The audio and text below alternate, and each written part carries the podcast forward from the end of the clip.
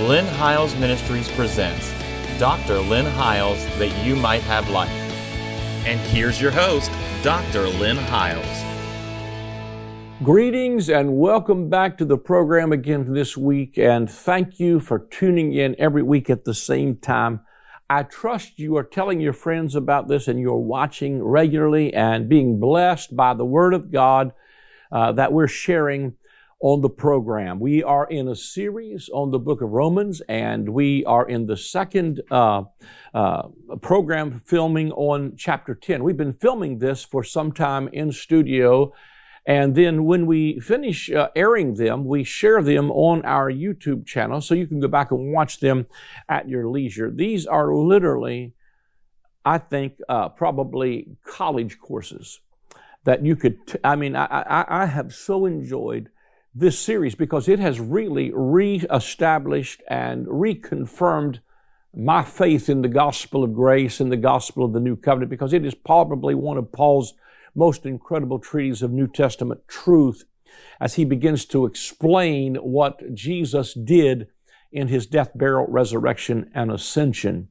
And uh, so we are uh, in chapter uh, uh 10. Let me again say to you, though, that this book of Romans is a letter. So it is meant to be read not in a, uh, you know, not in like a chunk here and then two weeks from now read another chunk. It's like if you got a letter from your husband, your wife, or your son, your daughter. Uh, it is meant to be read in one setting because if you don't, you miss the point of the whole theme of this book. And the whole theme of this book is what uh, the gospel is about is a righteousness, a right standing with God. That's what the word righteousness doesn't necessarily mean you glow in the dark. It, it is a word that it has kin to the word, I, when I was in Portugal, the word righteousness, or not Portugal, when I was in Brazil, the Portuguese language translates the, of, uh, the word righteousness with justice or justification. So he's talking about the fact that we've been put in right relationship and right standing with God on the basis of our faith. The first three chapters, especially of the book of Romans, he indicts everything and everybody, insiders, outsiders, Jew, Gentile, bond free, uh, Greek, Jew, and puts them all in the same sinking boat, the message Bible says. He concludes all under sin so that he can have mercy on all. And then he begins to shift from the diagnosis to the deliverance. And he brings the story of Abraham, who by faith believed God, and God counted it to him for righteousness. Now, I shared last week about uh, the righteousness. Again, I, I, I, did a review a little bit about the righteousness of faith that Abraham, when God called him to go up the mountain, took Isaac his son, and when he did, he saw a ram caught in the thicket. And the ram caught in the thicket to me is a powerful picture of the redemptive work of Jesus Christ because uh, hundreds of years later they would crush a crown of thorns down on the head of Jesus. He would become the ram caught in the thicket where God had provided himself a sacrifice. God was in Christ, reconciling the world to himself by not counting men's sin against them. So that, that the shift is that my righteousness and right standing with God is not on the basis of did I keep every rule, did I cross every T, did I jot every I. The reality of it is, is that my right standing with God and my relationship with Him is based wholly and solely on my faith in what Jesus did. So it takes the focus off of me and puts the focus on Him. That's the whole theme of the book, this 10th chapter of the book of Romans. Now, nine of Romans is the lead up to this. The last verse of it says, Why? Because they did not seek it by faith, but as it were, by works, by the works of the law. For they stumbled at the stumbling stone. It's amazing to me how many people are still stumbling at the stumbling stone and the rock of offense. Jesus was that rock, and they stumbled at the rock and could not receive. You know, and the thing of it is, is I think you cannot look at these people and say they were ignorant because they knew the scriptures verbatim and could quote the entire five books of the Bible, the first five books, by the time they were in what we would probably call primary school. And they knew the Word of God and they knew these stories concerning the promise that God would make. They knew the stories of Abraham and then Jesus comes on the scene and they miss their Messiah and continue to refuse to receive their salvation and their redemption. Watch this. From the curse of the law. Curses they'd called on themselves. If you read the book of Deuteronomy in the latter part, they are calling heaven and earth to witness against them and all of these curses. And God sent Jesus to redeem them even from the curse of the law being made a curse for us so that when he said it is finished, what was finished was every requirement that the law could make on you had been fully so com- fulfilled in Christ that we could receive a righteousness that was given. Listen to this as a free gift because of the abundance of grace and the gift. We can't, we can't miss that. The gift of righteousness, not something you earned. What part of gift don't we understand? the gift of righteousness, then here's what happens. We reign in life by one Christ Jesus.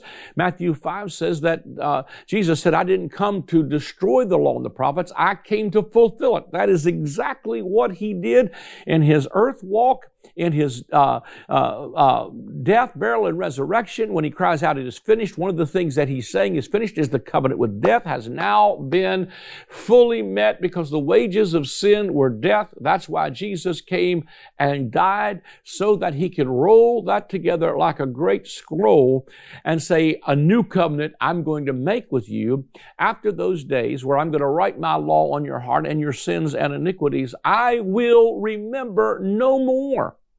What a powerful promise. But here we are, just like sometimes I think it's a tragedy that here we are, 2022, and we're still doing what these Jews are doing, that he's admonishing them. They're trying to go about uh, to establish their own righteousness based on the law, and they're stumbling at the stone and the rock of offense but he said, Behold, I lay in Zion a stumbling stone, a rock of offense, and whoever believes on him will not be put to shame. And then he comes into chapter 10, which was not a separation of the chapters in the original language. It says, Brethren, my heart's desire and prayer to God for Israel is that they might be saved. For I bear them witness that they have a zeal for God and not according to knowledge. And they, for they being ignorant of God's righteousness and seeking to establish their own righteousness, have not submitted themselves to the righteousness of God, which is the free gift that I just told you about. For Christ, this is so incredible to me. This is as clear as I can make the gospel. For Christ is the end of the law for righteousness to everyone who believes. Now, I don't know about you, but that puts my faith on a whole nother level. And he goes, For Moses writes about the righteousness which is of the law, that the man who does these things shall live by them. In other words, if you're going to do the law, you're guilty. If you're guilty of one, you're guilty of the whole thing. But the righteousness of faith speaks on this wise. Do not say in your heart, who will ascend into heaven? That is to bring Christ down from above. Or who shall descend into the abyss? That is to bring Christ up from the dead. But what does it say? The word is near you, in your mouth and in your heart that is the word of faith that we preach. That if you confess with your mouth the Lord Jesus and believe in your heart that God has raised him from the dead, you will be saved. For with the heart one believes unto righteousness, and with the mouth confession is made unto salvation. For the scripture says, Whoever believes on him shall not be put to shame. For there is no distinction between the Jew and the Greek, for the same Lord over all is rich to all who call upon him, for whoever calls on the name of the Lord will be saved. Now, I, I think that what has to be uh, really emphasized here, I, I was going through Facebook the other day, and you know, I have so many people that follow my public profile and my personal profile, that I, every concept and idea you can imagine is out there. And there was a big argument on somebody's post there about, okay, uh, it, uh, that, that uh, salvation and redemption was only to the Jews. And so we, they were, we were never lost. And so this was all just for, you know, the Jewish people. And it was like, okay, uh, anything else is outside of that, you know, was like the 10 tribes of Israel, the lost sheep. But here he's telling you, that the gospel is not. As a matter of fact, he's about to tell you that the gospel or the good news is about to be taken from the nation of Israel and given to the nation producing the fruit. In other words, simply people who believe. But he goes on to say that there's no distinction here between Jew and Greek.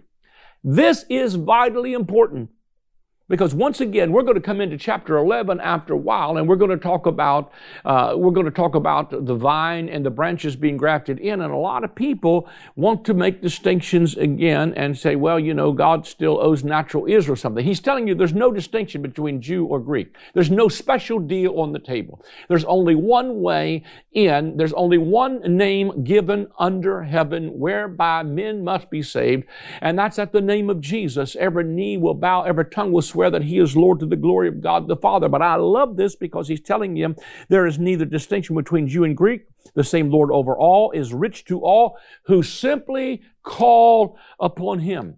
For whoever calls on the name of the Lord will be saved.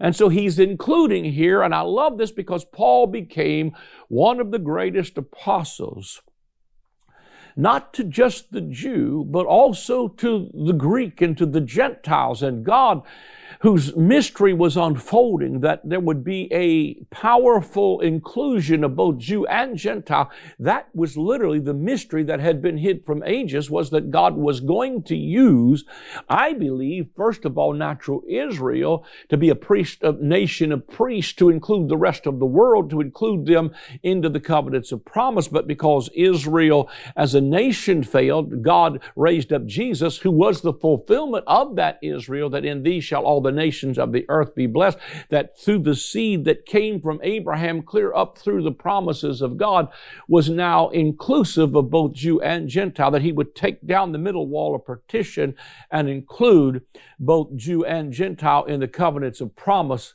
and it would be by faith, not by works. Now, let me just show you something that I think is incredibly powerful, and, I, and we may take more than one segment to do this, but I want to introduce it in this one because I, I, do a whole message on this, and uh, it's impossible to kind of do it in a 25, 30 minute segment. But Deuteronomy, the 11th chapter, in verse number 8 through 22 says, Therefore shall you keep all the commandments which I command you this day, that you may be strong and go in and possess the land, whither you go to possess it and that you may prolong your days in the land, which the Lord sware unto your fathers to give unto them and to their seed the land that flows with milk and honey. For the land whither thou goest to possess it is not like the land of Egypt from where you came out, where you sowed your seed and watered it with your foot as a garden of herbs. But the land where you're going to possess it is a land of hills and valleys and drinks the water of the rain of heaven. And the land which the Lord your God cares for and the eyes of the Lord are always upon it from the beginning of the year even unto the end of the year. And it shall come to pass if you will hearken diligently unto my commandments, which I command you this day, to love the Lord your God and to serve him with all your heart, with all your soul, that I will give you the rain in, of your land in due season, the first rain and the latter rain, that thou mayest gather in thy corn and thine wine and thine oil. And I will send grass in thy fields for thy cattle, and that thou mayest eat and be full, and take heed to yourselves that your heart be not deceived, and you turn aside and serve other gods and worship them. And then the Lord's wrath be kindled against you and shut up the heavens that there be no rain, and that that land yield not her fruit, and lest you perish quickly from off the good land which the Lord gives you. Therefore shall you lay up these words in your heart and in your soul, and bind them for a sign upon your hand, that you may be as frontlets between your eyes, and you shall teach your children, speaking of them, which thou, when you sit in your house, and when thou walkest by the way, when thou liest down, and when thou risest up, and thou shalt write them upon the doorpost of thine house, and upon thy gates, that your days may be multiplied. Watch this. And the days of your children in the land which the Lord sware unto your fathers to give them as the days of heaven on earth. For it sh- if you diligently keep all these commands which I command you to do them, and if you love the Lord your God to walk in his ways and cleave unto him. Now, let me just tell you that he's promising them. Here's the deal.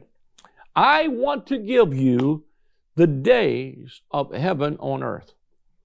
It looks to me like if God started this thing in a garden where everything you need was divinely supplied, and you just walk with God out of relationship, it was an absolute paradise, that that would be what God's original intention was for us.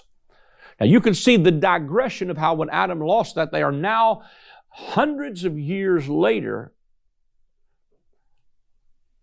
in the land of Egypt, slaves and in bondage to the king of Egypt. And God is wanting to bring them out of Egypt into a promised land. And he says, I want to give you as the days of heaven on earth, that that would be God's desire.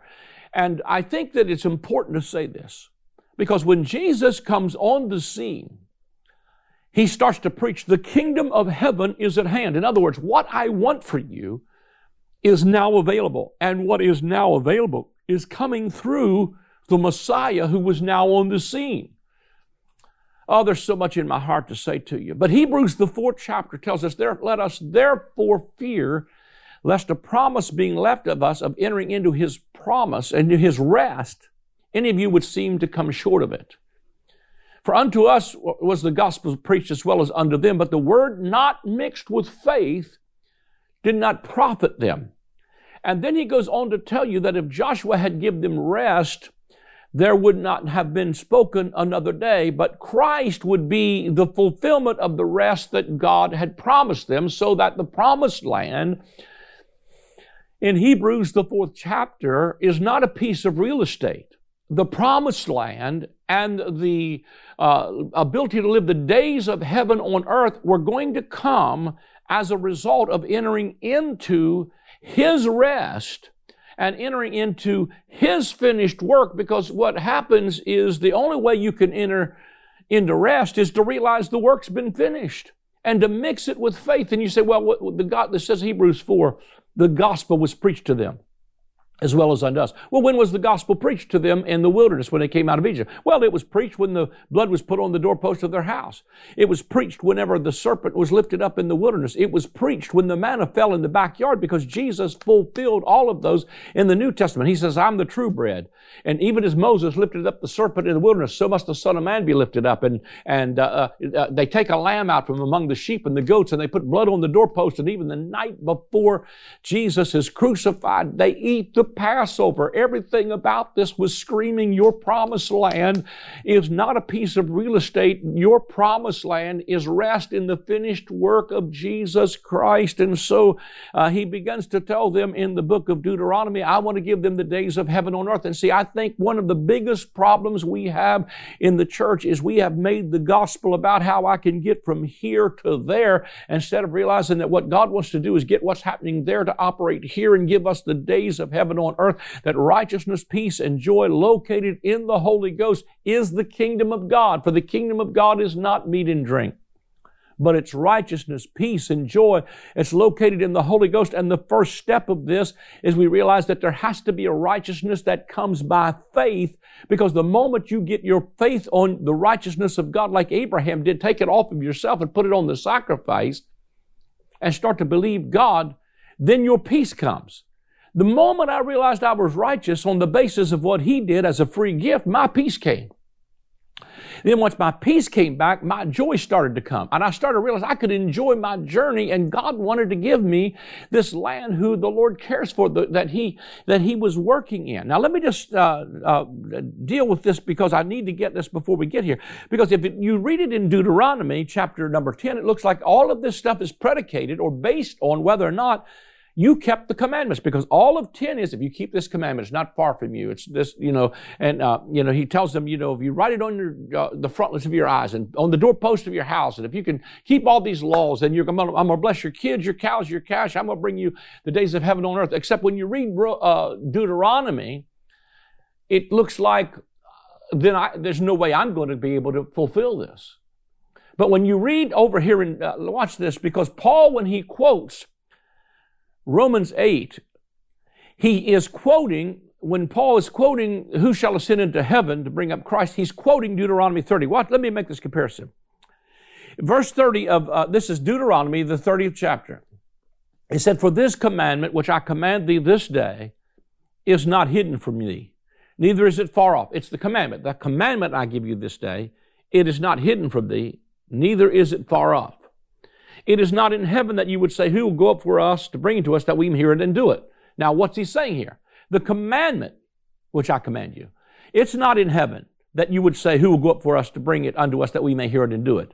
Neither is it beyond the sea that you would say, Who will go over the sea and bring it to us that we may hear it and do it? But the word is very nigh thee, in thy mouth and in thine heart that thou mayest do it. Now that's Deuteronomy saying, who will go up to heaven to bring the words of the law down? Who will get the commandment? Who will go across the sea and bring this commandment to us that we may hear it and do it?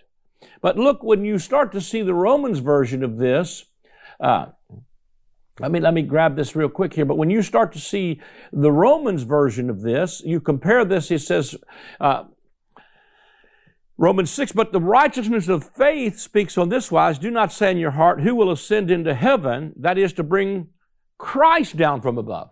Now, wait a minute. Paul is quoting from Deuteronomy chapter 30. Who will go up to heaven to bring the words of this commandment down? That we may hear it and do it. But he replaces the word commandment in Romans chapter 10 by saying that is who who but the righteousness of faith speaks on this way do not say in your heart who will ascend into heaven that is to bring christ down from above. Not the words of the law. Christ. Why? Because we just read it to you. Christ is the end of the law for righteousness. In other words, every requirement that was in Deuteronomy 10 for the days of heaven on earth is all about your performance. But in the new covenant, it's predicated or based on what Jesus did, who did ascend up to heaven. Go, watch this now. For the righteousness of faith speaks on this wise do not say in your heart, Who will ascend into heaven? That is to bring Christ down from above. Or, Who shall ascend into the abyss? That is to bring up Christ from the dead. But what does this what does it say? The word is near you in your mouth and in your heart. That is the word of faith that we preach. That if you confess with your mouth the Lord Jesus and believe in your heart that God has raised him from the dead, you will be saved. For with the heart man believes unto righteousness, with the mouth confession is made unto salvation. So once again, he's quoting this in Deuteronomy. He said, Who will ascend up to heaven to bring the words of this law to us that we may hear it and do it? Romans 10, Paul quoting that scripture, except replacing the law with Christ, for Christ is the end of the law for righteousness, says the word of faith, uh, or, or, that, that the righteousness which is of faith speaks on this wise, who will ascend up to heaven to bring down not the words of the law, but Christ from above? Or who, and Deuteronomy, he said, or who will go across the sea, that is, to bring the words of this law to us, that we may hear it and do it. But in Romans, he says, Who will descend into the abyss, which is the word that could be translated sea. And I'll get into this in another segment, but it's also the word that's used in the book of Revelation that deals with the idea of Satan being cast into a bottomless pit. For the thing that will bind the devil and Satan is going to be a revelation of the truth of the righteousness which is by faith in Jesus because Christ is the end of the law for righteousness to everyone who believes. So that when he says, Who will ascend up to heaven? That is to bring Christ down from above, or who shall descend into the deep? That is to bring up Christ again from the dead. But what does it say? The word is near you in your mouth and in your heart. That is the word of faith that we preach. The word of faith that we preach is not whoever dies with the most stuff wins. We've made the word of faith about getting stuff. And I do believe you can believe God for things. But what you see, even in Matthew, uh, Matthew's gospel, where he says, but if, uh, he says, but if you'll seek first the kingdom and his, his, his right, not mine, his righteousness, then all these things are added to you. In other words, the days of heaven on earth, the blessing, yes, I'll bless you in the field, bless you in the city, bless you coming in, bless you coming out. But the emphasis is not on the blessing. The emphasis is first of all on seeking first the kingdom and his righteousness, because when you seek his righteousness, which is as a free gift, then we reign in life by one Christ Jesus, and heaven starts to invade the earth and God begins to bless our kids, our cows, and our cash. Because if you look at Abraham, Abraham became rich. I'm certainly not preaching against prosperity. I'm talking about what will produce not only prosperity, but the blessing of the Lord that will make a man rich and add with it no sorrow. There's a lot of people who have a lot of riches that with it was added sorrow. But when you seek first the kingdom and His, not mine, but His righteousness, then all of these things are added to you. I think these are powerful keys in Romans 10. He's telling you that the Jews missed this blessing because they stumbled at the stone of offense. They, they, they, they, they, they tried to establish their own righteousness based on their works, based, instead of based on faith, because they're looking to the Deuteronomy version of if you kept these rules, all the commandments, then I'm going to bless you, uh, and your, the rain of heaven is going to come on you, and they're going to have the days of heaven on earth. But when you read that in Deuteronomy 10, and I've heard it preached to that, and, and people start preaching all of it. If you keep all these rules and commandments, and then the first thing you do, you walk away and say, well, you know, the truth of it is, is I can't meet the criteria criteria. I can't keep all those rules. Thank God that in the book of Deuteronomy, he quotes, Who will send up to heaven to bring the commandment down? But Paul says Christ was the end of the law. He was the fulfillment of everything that required, so that we can now say, Who will ascend up to heaven? That is to bring down Christ from above. Or who shall ascend into the deep? That is to bring up Christ again from the dead. Because his death, burial, and resurrection met the criteria for everything that was required under the law, so that the resurrection of Christ was the signal that no longer were we under the curse of the law, but salvation was now available, not just to the Jew only, but to whoever calls on the name of the Lord will be saved. And I'm telling you, that's the word of faith that needs to be preached all over the world is to get people to believe into righteousness. And so you say, well, I'd come and serve God, but I can't, I can't, I, I can't, I can't live it. To that I respond and say, welcome to the club. None of us can live it on the basis of our own strength. But when we allow God to begin to write His law on our hearts, Him to work His nature inside of us, that outflows. See, once you receive you, your righteousness by faith, what you really believe, you act on because right believing will produce right living. We're out of time. So if you'd like to sow a seed into this ministry, we do need your help to preach the gospel around the world. So if you'd like to sow a seed in the ministry, the easiest way to do that is to go to our website there. There is a portal, or you can scan the code on there and it'll take you directly to a portal where you can give via credit card or debit card through our PayPal portal. You can also call the number on our screen and someone will take your call. If you don't receive an answer, leave a message. We will return your call. Also, you can send a check or money order to that number that'll come up on the screen or the address on the screen. And we do need your help, so do it today. God bless you. Join us again. I am excited to announce the release of my latest book titled The Great I Am. In this book, we will explore the seven times in the Gospel of John that Jesus says, I am. When he uses that phrase, it is always in contrast to something from the Old Covenant. For instance, they thought Moses and the law was the door into the sheepfold, but Jesus said to them, I am the door. They thought that Israel was the true vine, but Jesus said to them, I am the vine, you are the branches. As you read the pages of this book, you will discover that Jesus removed the covenant of death and replaced it with the covenant of life. Get your copy of the book, The Great I Am, today.